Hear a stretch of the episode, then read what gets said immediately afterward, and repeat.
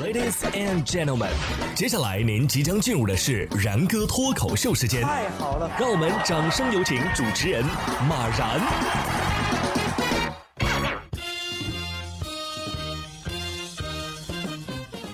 然哥说新闻，新闻脱口秀，各位听众大家好，我是然哥。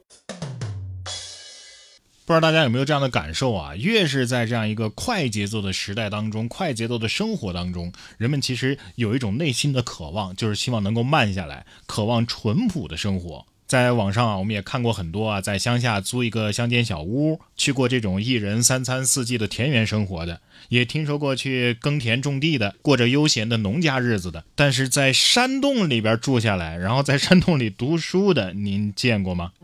这事儿啊，还就发生在咱们四川内江。七月二号的时候，有一位刘先生啊，去朋友家里吃饭，结束之后呢，一行人就在附近闲逛，结果在一处山洞内发现一名中年男子坐在里边，认真的读书学习。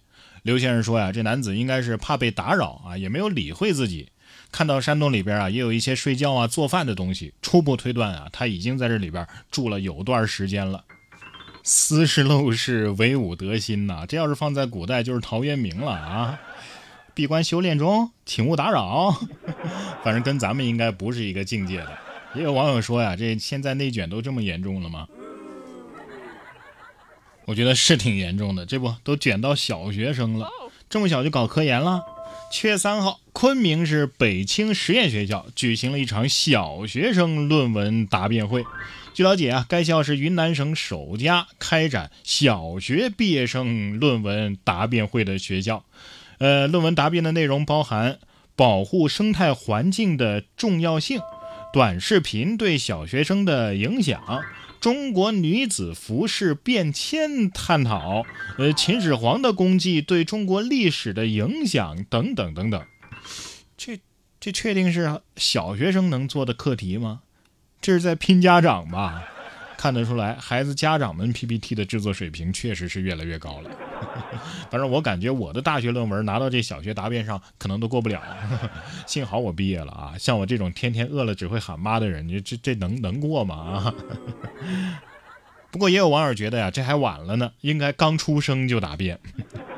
哎，你们这个答辩要不要查重呢？要是不查重的话还好啊，孩子，等你们大学毕业的时候，让你们见识见识什么叫做真正的论文答辩吧。说到上大学啊，下面这孩子还是把他收了吧，都送到门口了。近日，山东临沂高考生将证件锁在了保险柜中保存，需要证件填报志愿的时候呢，保险柜的电池却没电了。叫来开锁公司也无法打开柜门，心急之下呀，就抬着保险柜到了消防站去求助。万能的消防员联系民警到场核实了考生的身份之后啊，用大锤子将柜门给打开了。男朋友应该跟他说：“哎，高考生是吧？报不报消防学院呢？不报的话，这活我们可不接啊。” 消防员砸门的时候，我满脑子都是八十八十 八十。你说这考生吧，准备的很周到，但又不完全周到。说完大学生，再来看看留学生。七月一号，黑龙江黑河一女孩在家里拍视频，表示要挑战全网最短留学距离。据了解，当事人宁同学啊，家是在黑河市，将在九月份前往俄罗斯布拉戈维申。将在九月份前往俄罗斯布拉戈维申斯科国立师范大学读研究生。宁同学介绍说呀，自己早上起床之后啊，可以坐最早的一班船到对岸去读书，晚上呢也可以坐船回国内吃饭。宁同学介绍说呀，家里离学校啊其实距离就只有五百米，如果有疫情的话呢，可能需要转车啊，距离就会达到了一万四千公里，这绕了多大一圈子呀？不过这直线距离五百米的话，在家能连上校园 WiFi 呀，扯脖子喊一嗓子还能省下国际长途话费。反正我是第一次见到出国留学还能办走读的。同样是在东北那旮瘩啊，哈哈，是中国铁路哈尔滨局集团有限公司哈尔滨车辆段的简称啊。每一辆修竣完成的铁路货车。都要在车体两侧的指定位置涂打上哈哈哈这样的一个定检标记，每年有超过一万八千辆标注了“哈哈”的货车从这里开出，载满货物驰骋在万里铁道线上。光看图片就已经很快乐了啊！据说还有呜呜啊，乌鲁木齐局乌鲁木齐车辆段吗？这是不是就是传说中的二哈呀？说完开心的，再来看看不开心的啊！这件事儿啊，让我们知道多聊点急救知识还是有必要的。六月二十九号，河南郑州的一名男子深夜掉进了黄河，被五名钓鱼人合力救了起来。救人者杜先生说呀，凌晨两点左右，在缓流区钓鱼的时候，听见微弱的呼救声。他们跑了五六百米，到了这个主河道之后，发现的确是有人落水了。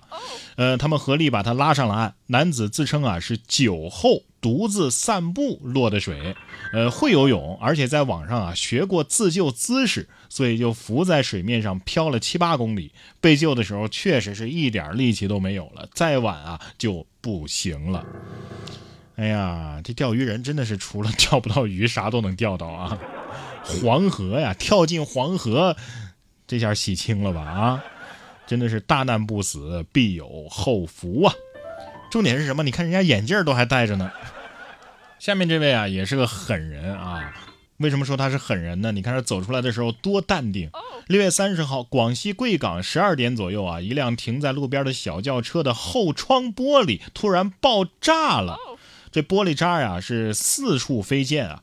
车主冯先生称啊，是因为自己一时疏忽，忘记把车内的清新剂拿出来，所以呢发生了爆炸。哎呀，这下真清新了啊！我看还有一辆小狗，狗子也懵了，我就乘个凉，不至于用炮轰我吧？